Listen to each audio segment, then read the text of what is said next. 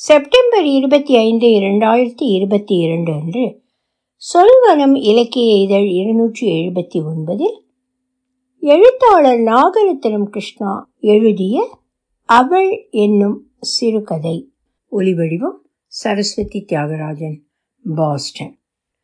வயது எழுபது எனினும் முதுமையின் சாயலை சிறிதும் காட்டிக்கொள்ளாத தேகம் பார்வை வீதியிலும் விட்டத்திலுமாக தவணை முறையில் தடம் கொண்டிருக்கின்றது நடைக்கூடத்தில் போட்டிருந்த நாற்காலியில் இரு கைகளையும் தலைக்கு கொடுத்திருந்தார்.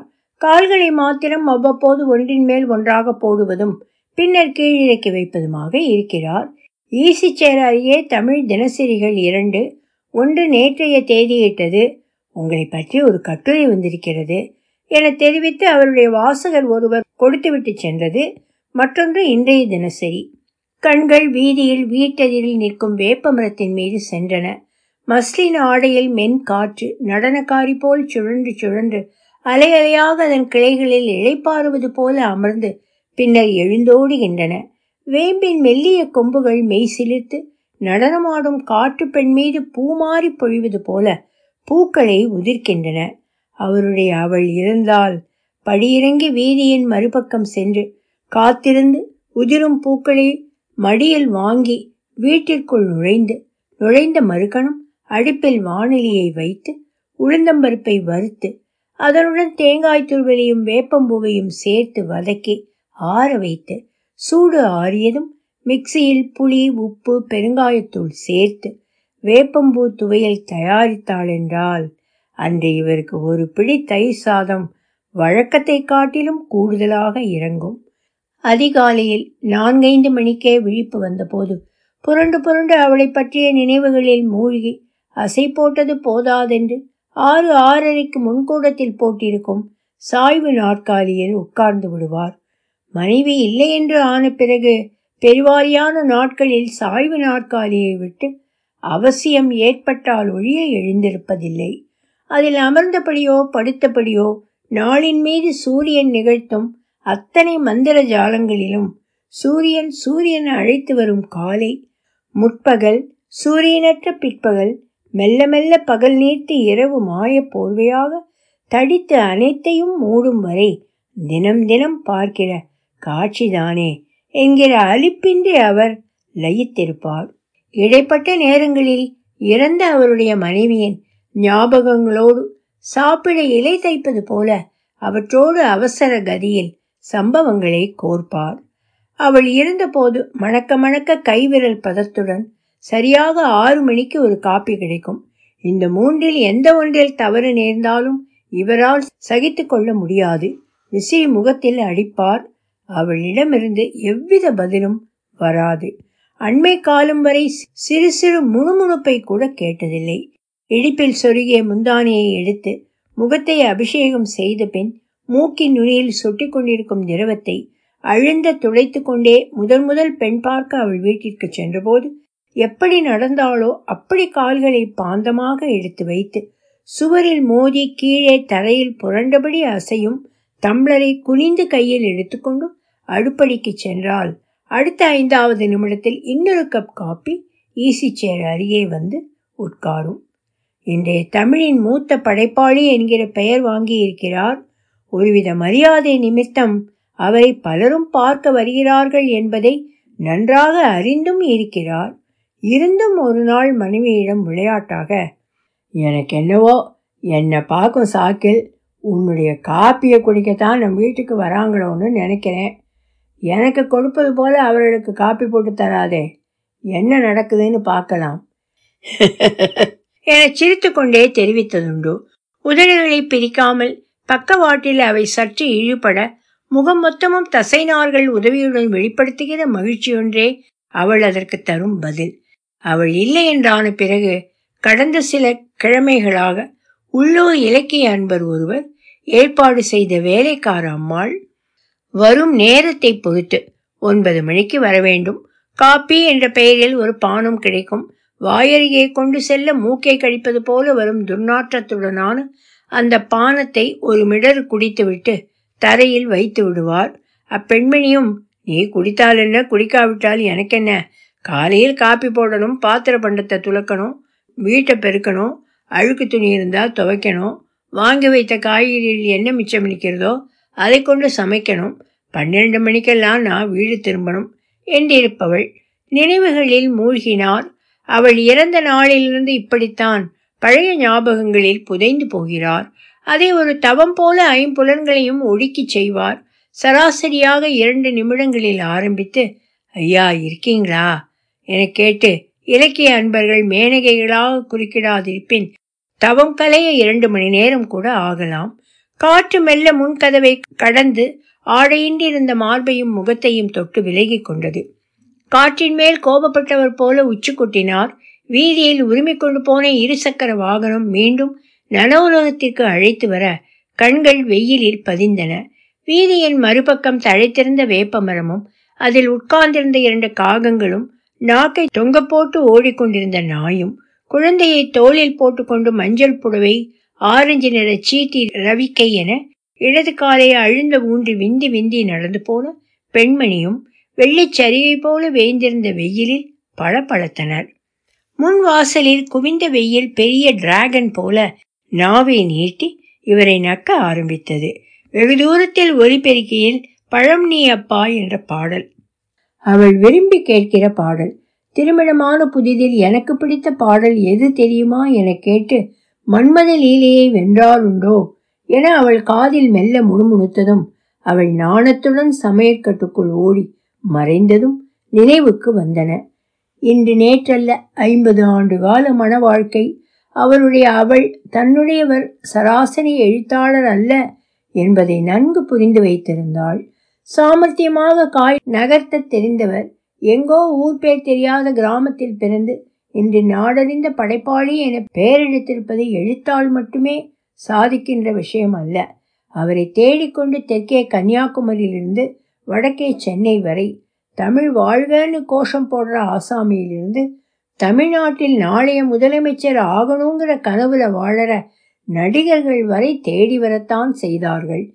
இருந்தாலும் சிறிது நம்மை குறித்தும் யோசிக்க வேண்டும் இல்லையா என்ற ஆதங்கத்தில் ஒருமுறை அவள் கேட்டது நினைவுக்கு வந்தது. ஈசி சேரை கொஞ்சம் தள்ளி போட்டு உட்காரக்கூடாதா? செத்த நேரத்தில் வெயில் வீட்டுக்குள்ள நுழைஞ்சு உங்களை வழக்கம் போல தீச்சிடும்னு கங்கணம் கட்டி கொண்டிருக்கிறது. முன்னெல்லாம் பத்திரிகையிலே கருப்பு வெள்ளையிலே படம் போடுவாங்க. தவிர எப்பனாச்சும் ஒரு முறை தான் உங்கள் படம் பேப்பரில் வரும். இப்போ தினம் தினம் உங்கள் படத்தை போடுறாங்க. அதுவும் கலரில் போடுறாங்க. அதில் கொஞ்சம் படிச்சுன்னு நீங்கள் இருக்க வேண்டாமா? போடி பைத்தியக்காரி. அவங்க எங்கூட படம் எடுத்துக்கிறது என்ன காட்ட அல்ல. அவர்களுக்கு முகவரி எழுதிக்க. நாற்பது வருஷமாக எழுதுனேன் எனக்கு இது தெரியாதா?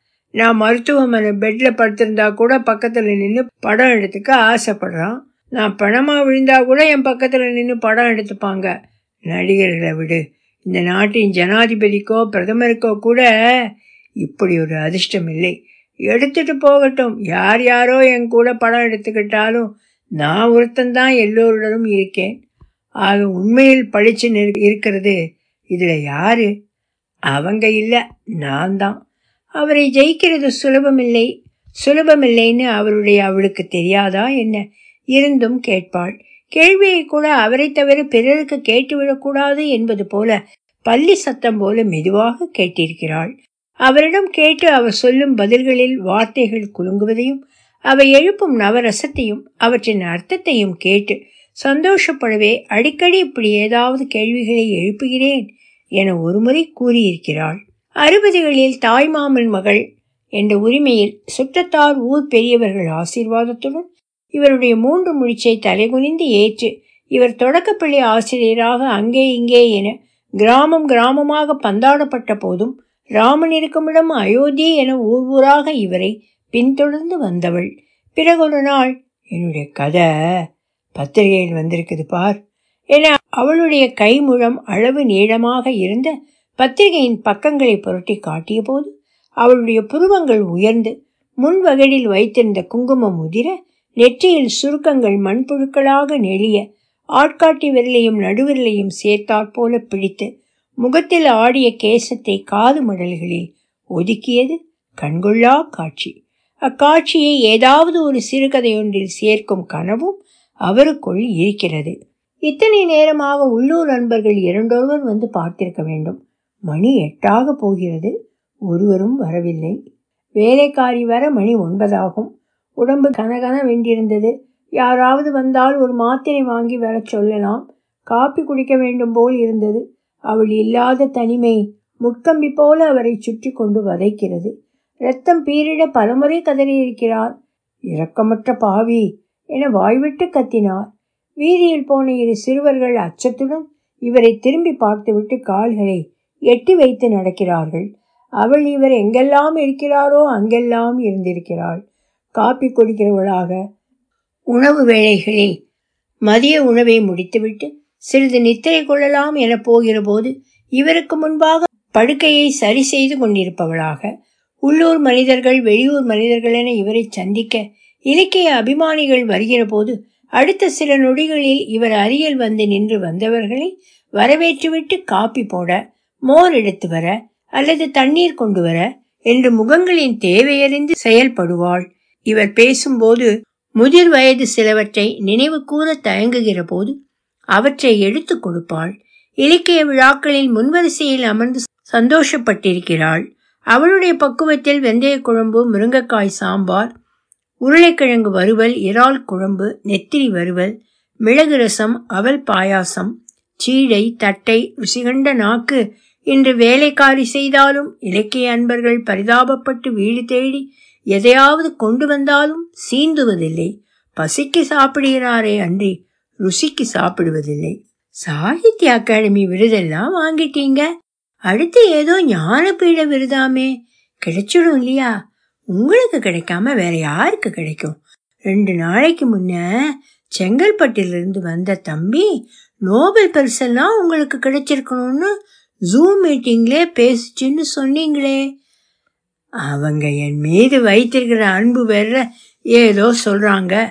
அரசியல்வாதிகள் நடிகர்கள்னு என் வீடு தேடி வருவதே. பிறருக்கு கிடைக்காத விருதுதான். பார்ப்போம். தலையில் ஏதோ எறும்புகள் ஊறுவது போல பரபரப்பு. கண்களை திறந்து பார்த்தார். வெயில் பாதங்களை தின்று கொண்டிருந்தது. மணி காலை ஒன்பது. வேலைக்காரி வருவதாக இல்லை. பால் இருக்கிறது காப்பி பொடியும் இருக்கிறது. அப்படியே அவள் நேரத்திற்கு வந்து காப்பி போட்டாலும் வாயில் வைக்க சகிப்பதில்லை. மெல்ல இரு கைகளையும் சாய்வு நாற்காலி கைப்பிடியில் ஊன்றி எழுந்தார். மெல்ல அடுப்படியை நோக்கி நடந்தார். அடுப்படிக்கு முன்பாக அந்த அறை இருந்தது பூட்டி இருந்தது. அவரை தனிமையில் நிறுத்திவிட்டு கொரோனாவில் இறந்து போன அவளை அந்த அறையில் தான் வைத்திருக்கிறார். வேலைக்காரி பெருக்கி சுத்தம் செய்ய பிற பகுதிகளுக்கு அனுமதியுண்டு. அந்த அறைக்கு மட்டும் அனுமதி இல்லை. சாவியை கொடுங்க பெருக்குகிறேன். என ஒரு முறை இருமுறை அல்ல பலமுறை கேட்டு வேலைக்காரிக்கும் அழுத்து விட்டது. அவள் அந்த வீட்டில் இருந்தால்தான் அவருக்கு எதுவும் ஓடும். அவருடைய சுமை அவளிடம்தான் இருக்கிறது.